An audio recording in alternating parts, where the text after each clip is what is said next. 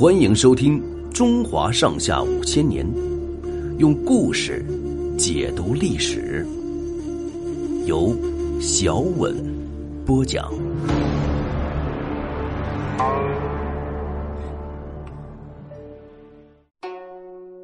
博浪沙的铁锤。秦始皇知道，他灭了六国，六国留下来的旧贵族随时都可能起来反对他，于是他就下令，把天下十二万户豪富人家一律搬到咸阳来住，这样好管住他们。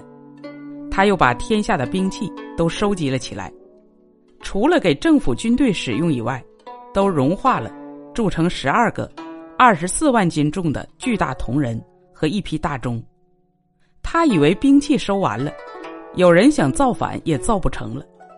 他还常常到各地去巡视，一来祭祀名山大川，要大臣们把颂扬他的话刻在山石上，好让后代的人都知道他的功绩；二来显示自己的威武，也叫六国贵族有个惧怕。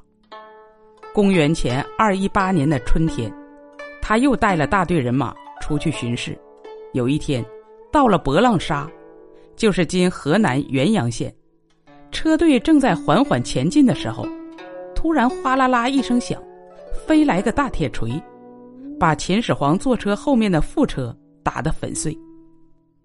全部车队一下子就停了下来，武士们到处搜查，可是刺客已经逃走了。秦始皇可真发火了，立刻下了一道命令，在全国进行一次大搜查。一定要把那个行刺的人捉到。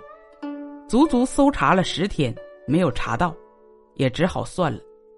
这个行刺的人名叫张良，张良的祖父、父亲都做过韩国的相国。韩国被灭的时候，张良还年轻，他变卖了家产，离开了老家，到外面去结交英雄好汉，一心想替韩国报仇。后来，他交上了一个朋友。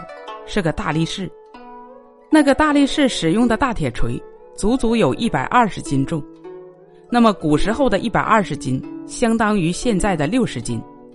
两个人商量好了，准备在秦始皇出外巡游的时候刺杀他。他们探听到秦始皇要经过博浪沙，就预先在那里的树林里隐蔽的地方埋伏起来，等秦始皇的车队经过，大力士就把铁锤砸过去。哪知道这一锤砸得不准，只砸了一辆副车。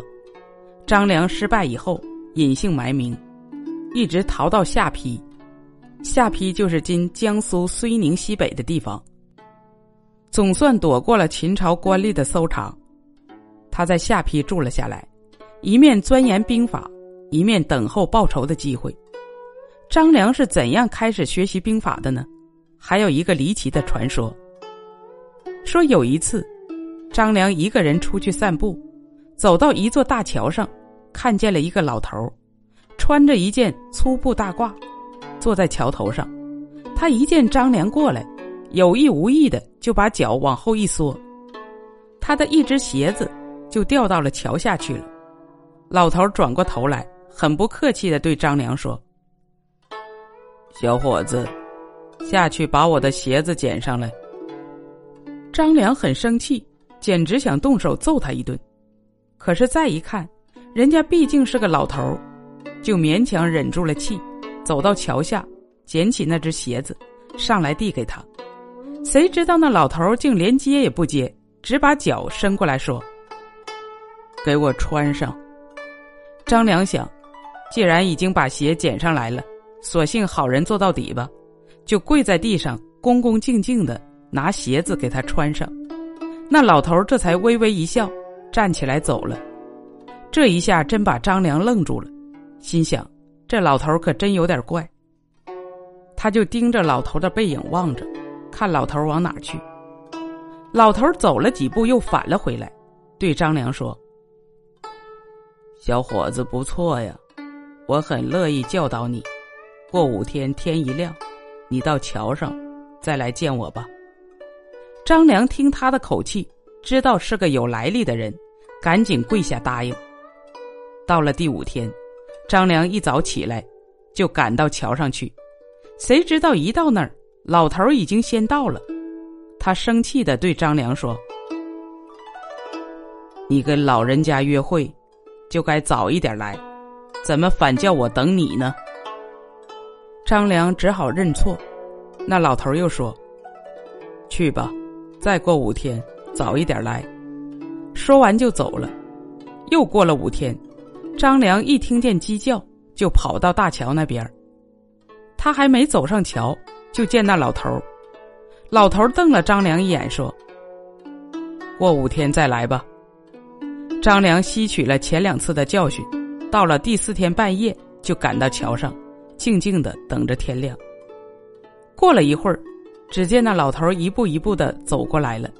他一见张良，露出了慈祥的笑容，说：“这才对了。”说罢，从袖子里掏出一部书来，交给张良，说：“回去好好的读，将来就大有作为了。”张良再想问他，老头不再多讲，头也不回的就走了。等到天亮。张良趁着晨光，拿出书来一看，原来是部相传是周朝初年太公望编的《太公兵法》。打那时候起，他就刻苦钻研兵法，后来真成了一个有名的军事家。本集播讲完毕，欢迎订阅收听，下集精彩继续。